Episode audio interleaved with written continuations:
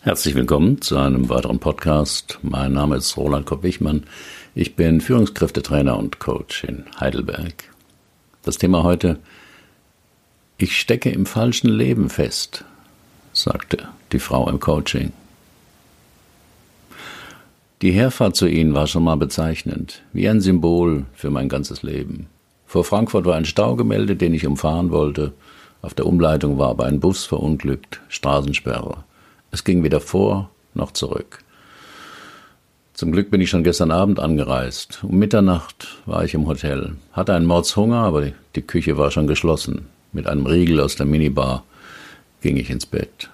So läuft das fast immer in meinem Leben. Ich gehe rechtzeitig los und unterwegs bleibe ich stecken.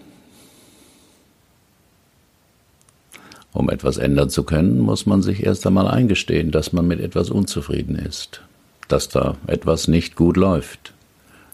Der zweite Schritt ist, diesen Missstand ernst zu nehmen und nicht wegzuerklären.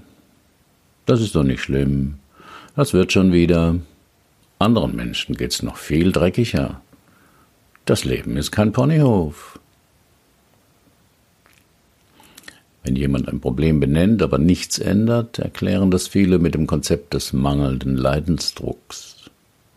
Geht's einfach noch nicht schlecht genug, deswegen änderst du nichts, muss der Betreffende sie anhören. Ich halte nichts von diesem Konzept des Leidensdruck. Vielleicht stimmt es beim Zahnarzt, aber jeder Mensch mit 50 Kilo Übergewicht, jeder Raucher, der morgens erstmal die Lunge frei husten muss, strafen das Konzept Lügen. Meine Erfahrung ist eher, die meisten Menschen leiden lieber, als etwas zu ändern. Das gilt auch für uns Deutsche. Sterbende Wälder, Fahrverbote wegen schlechter Luft in Großstädten, täglich neue Hiobsbotschaften über den Klimawandel und steigende Zulassungszahlen für SUVs. Bei meiner Klientin im Drei-Stunden-Coaching war das anders. Sie nahm ein Problem in ihrem Leben wahr und holte sich professionelle Hilfe. Eva O., 46 Jahre, verheiratet, drei erwachsene Kinder. Inwiefern stecken Sie im falschen Leben fest, wollte ich wissen. Beruflich stecke ich in einem Job fest, der mir zwar gutes Geld bringt, den ich aber öde und ethisch fragwürdig finde. Ich arbeite als Pharmareferentin und werbe bei Ärzten für Produkte, die letztlich überflüssig sind, aber Kohle bringen. Privat stecke ich in meiner Ehe fest, die jetzt 22 Jahre dauert. Mein Mann hat seit sieben Jahren eine Geliebte, aber wegen der Kinder habe ich das immer ertragen. Meine Schwiegereltern haben mich nie akzeptiert und mischen sich dauernd in unser Familienleben ein. Auch da habe ich resigniert. Wie lebt man ein falsches Leben? Also lieber Resignation statt Ärger? fragte ich. Sie sind ja ausdauernder als eine Schildkröte, sagte ich, um die Aufmerksamkeit der Klientin durch ein Bild zu gewinnen. Ich? Wie eine Schildkröte? Ja, eine Schildkröte ärgert sich nie. Wenn Sie sich der in den Weg stellen oder sie antreiben wollen, zieht sie sich in den Panzer zurück und wartet erträgt, hart aus. Stimmt, warten kann ich gut. Ich warte schon mein ganzes Leben darauf, dass etwas besser wird. Der Vorteil der Schildkröte ist, sie kann besser abwarten, denn sie weiß, dass sie 100 oder 200 Jahre alt wird.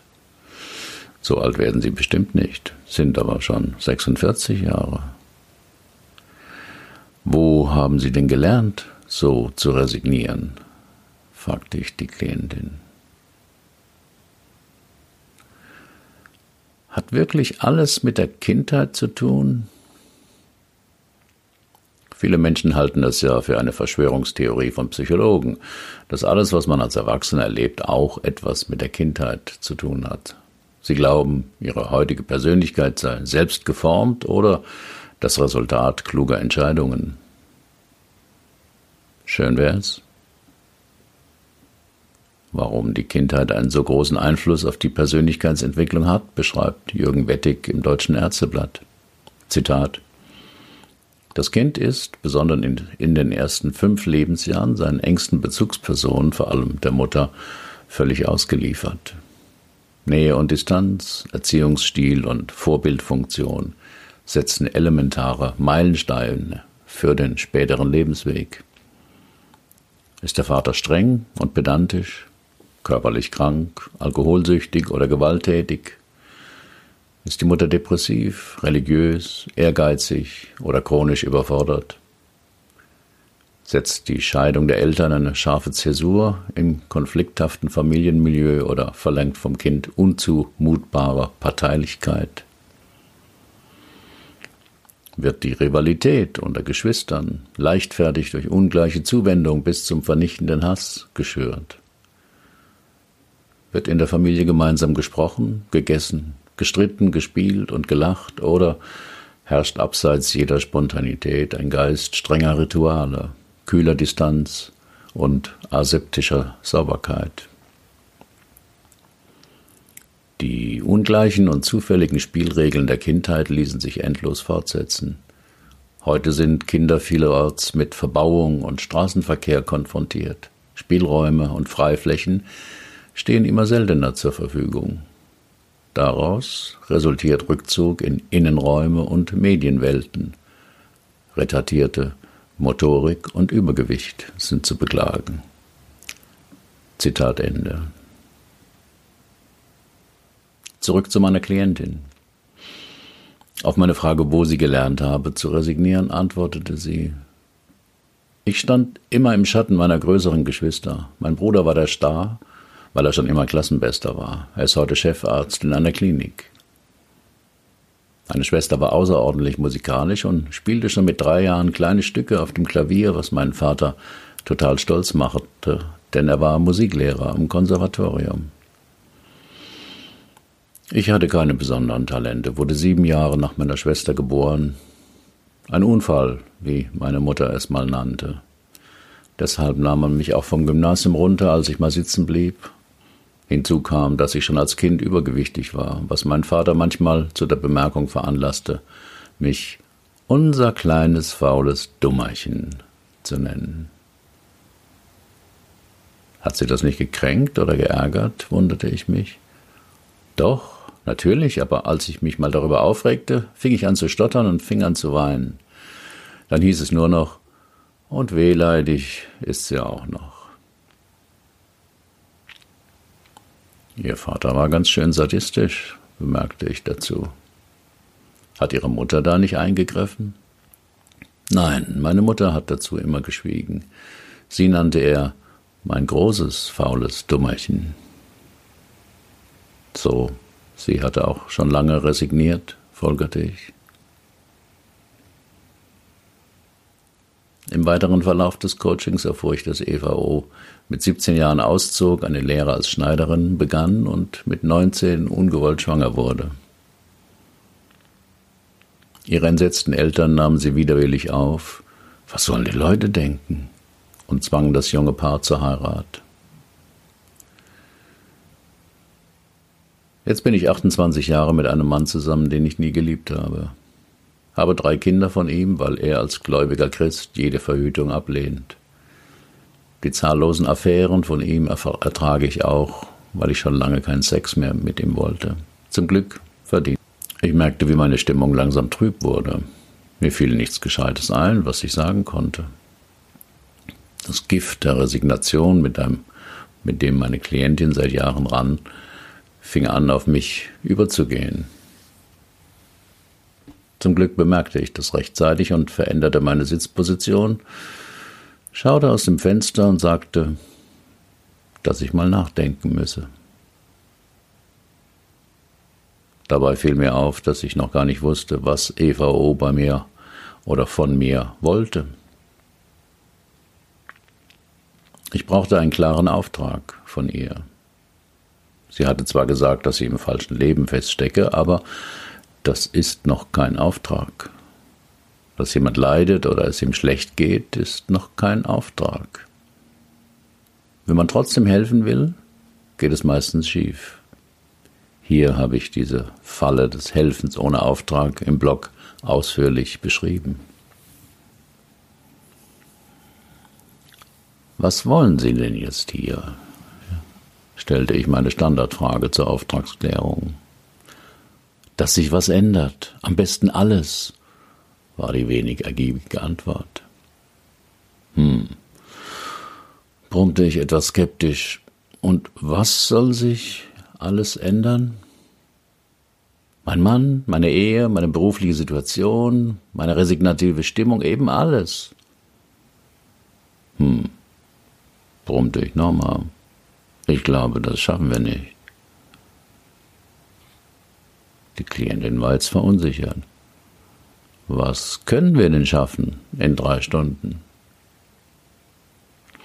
Plötzlich wurde ich wieder munter, denn da war der Auftrag, und ich sagte zu Eva, oh, wir können herausfinden, wie Sie das machen, dass Sie so lange im falschen Leben feststecken.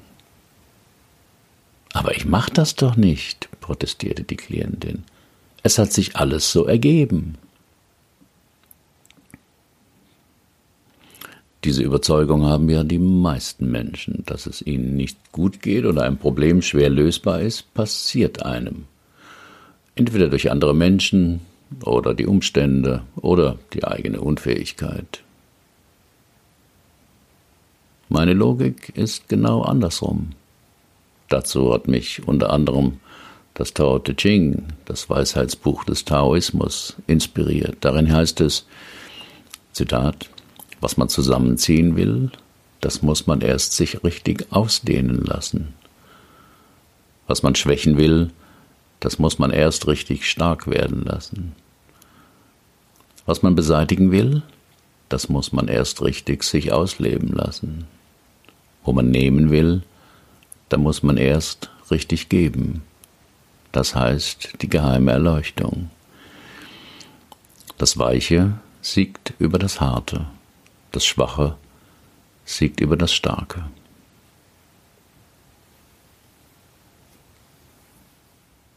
In diesem Sinne zeige ich einem Klienten nicht, wie er sein Selbstbewusstsein stärken kann, sondern wie er es gewohnheitsmäßig schwächt. Ich zeige nicht, wie er sich besser abgrenzen kann, sondern wie er sich bisher verbietet, Nein zu sagen zeige ihm nicht, wie er seine nervigen Eltern akzeptieren könnte, sondern wie er es verhindert, seinen Frieden mit ihnen zu machen.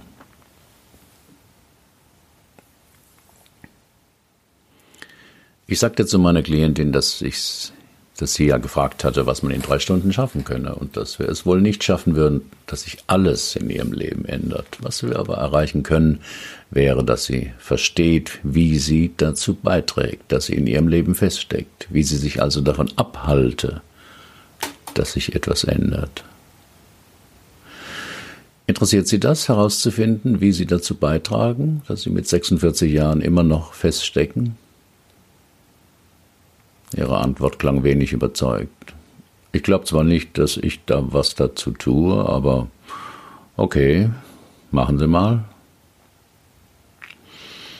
Wenn ich den Auftrag des Klienten bekommen habe, brauche ich eine Hypothese über den unbewussten Konflikt, den Engpass, den Grund, warum es im Leben des Klienten an dieser Stelle klemmt. Nun, ich hatte eine Hypothese und auch eine Idee, wie ich das Eva so vermitteln, Eva O so vermitteln kann, dass es sie überzeugt. Soll ein Coaching wirksam sein und Veränderungen ermöglichen, darf man dem Klienten nicht mit einer Theorie kommen oder versuchen, ihm eine verstandesmäßige Einsicht zu vermitteln.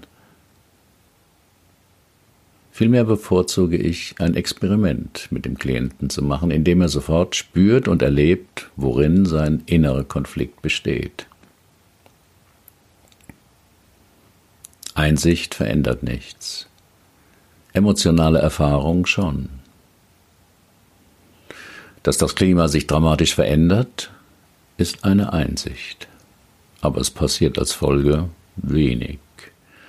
Würde morgen giftiger Regen fallen oder wäre die Luft so dreckig, dass man das Haus nur noch mit Atemschutzmaske verlassen könnte, würde weltweit nicht nur demonstriert, sondern gehandelt.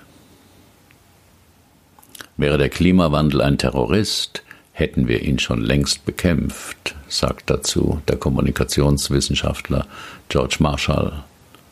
Der Link ist auch auf meinem Blog. Ich stand auf und schloss die Fenster. Dann bat ich Eva O., es sich bequem zu machen, die Augen zu schließen und auf ihre inneren Reaktionen zu achten, wenn sie den Satz sagt, den ich ihr auftrug. Ich bitte Sie mal zu sagen, nein. Ein fast unhörbares Nein kam von der Klientin. Lauter, sagte ich zu ihr. Nein, kam es immer noch ziemlich leise aus ihrem Mund. Noch lauter, forderte ich sie auf. Nein, noch lauter. Ich kann nicht. Ich kriege eine Mordsangst. Das geht nicht, sagte Eva O. Was könnte passieren, wenn Sie weiter Nein sagen? forschte ich weiter. Eigentlich nichts. Ihre Angst sagt was anderes. Was fällt Ihnen ein zum Nein sagen? Plötzlich fing Eva O. stark an zu zittern und schluchzte laut los. Wir waren wohl auf der richtigen Spur. Nachdem sie sich nach ein paar Minuten beruhigt hatte, berichtete sie, was ihr eingefallen war. Ihre Mutter hatte ihr mal erzählt, dass ihr Vater sie im Alter von drei Jahren in der Trotzphase mit seinem Gürtel so verprügelt hätte, dass meine Mutter, dass ihre Mutter sich dazwischen warf. Als der Vater nicht aufhörte, habe die Mutter laut um Hilfe gerufen und durch die offene Küchentür sei ein Nachbar gekommen, der die Situation klärte. Jetzt würde sie auch verstehen, warum sie heute noch erschrecke, wenn jemand eine schnelle Bewegung in ihre Richtung mache. Sie haben erlebt, dass Nein sagen lebensgefährlich ist, sagte ich sanft. Aber Sie haben ganz vergessen, wann das mal so war. Aber die Panik vor dem Nein sagen hat sich erhalten. Und deswegen lernten sie, sich nie wieder zu widersetzen, alles mitzumachen, sich anzupassen, es allen recht zu machen, alles zu ertragen, was andere wollen. Die Klientin weinte still vor sich hin. Ja, ich verstehe es jetzt, nur das Aushalten und Ertragen war sicher, alles andere war gefährlich, sehr gefährlich. Wir machten zehn Minuten Pause. Eva O. musste erst einmal verdauen, was sie gerade erlebt hatte, und integrieren, wie die Angst vor dem Nein sagen ihr Leben geprägt hatte.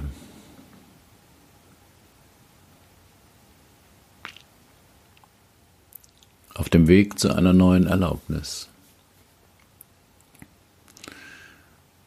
Jetzt ging es darum, den inneren Konflikt ein Stück zu bearbeiten.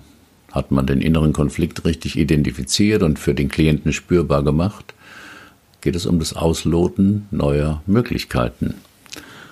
Auch hier helfen sachliche Argumente nicht. Dass das alles noch doch lange her ist, dass der Vater vermutlich mit drei Kindern manchmal überfordert war, dass Nein sagen heute doch ganz ungefährlich sei. Alles geschenkt. Vielmehr will ich der Klientin emotionale, neue psychische Räume aufschließen. Am Konflikt ist es ja immer eng, da hat man keine Wahl, sondern greift zu der Strategie, die am ungefährlichsten ist. Bei EVO war das Anpassen, Ertragen und so weiter. Aber Nein sagen ist wichtig im Leben. Deshalb probierte ich mit ihr aus, auf positive Weise, ohne Angst, Nein zu sagen. Ich machte ihr vor, auf wie viele verschiedene Arten man Nein ausdrücken kann. flüsternd, rufend, schreiend, singend, als Volkslied, als Arie, im Stil von Beethovens Neunter, pantomimisch, mimisch. Nach ein paar Minuten überwand die Klientin ihre Scheu und sang in unterschiedlichen Tonhöhen und Geschwindigkeiten lauter Neins. In einer weiteren Umsetzungsübung fantasierte sie, zu wem und in welchen Situationen sie in der nächsten Zeit Nein sagen könnte. Darüber erschrak sie fast ein bisschen, wie viele Neins in ihr auftauchten. Ziemlich beschwingt, kraftvoll und zuversichtlich verließ sie meine Praxis. Über ein Jahr hörte ich nichts von der Klientin. Und dann kam eines Tages ein Brief aus Frankreich bei mir an. Darin schrieb Eva O., dass sie sich von ihrem Mann getrennt habe und jetzt in Südfrankreich lebe. Einem alten Mann helfe sie, seinen Campingplatz zu organisieren, den sie vielleicht in ein paar Jahren übernehmen werde. Ihre Kinder würden sie regelmäßig dort besuchen. Jeden Morgen schwimme sie im Meer und hätte zum ersten Mal das Gefühl, ihr Leben zu genießen. Das Nein sagen wäre ihr zum täglichen Mantra geworden.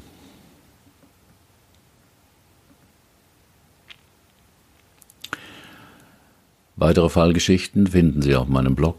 Alle Fallgeschichten sind real, aber so verfremdet, dass ein Rückschluss auf meine Klienten nicht möglich ist und die Vertraulichkeit gewahrt bleibt. Haben Sie auch ein Problem, das Sie bisher nicht lösen konnten? Dann buchen Sie auch ein Drei-Stunden-Coaching oder kommen Sie in mein Seminar Lebensthemen klären. Nur sechs Teilnehmer, zweieinhalb Tage, ein Coach.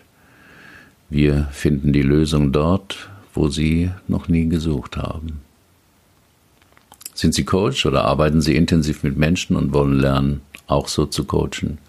Ich biete eine Fortbildung an zu diesem Ansatz. Auch die Informationen darüber finden Sie auf meinem Blog.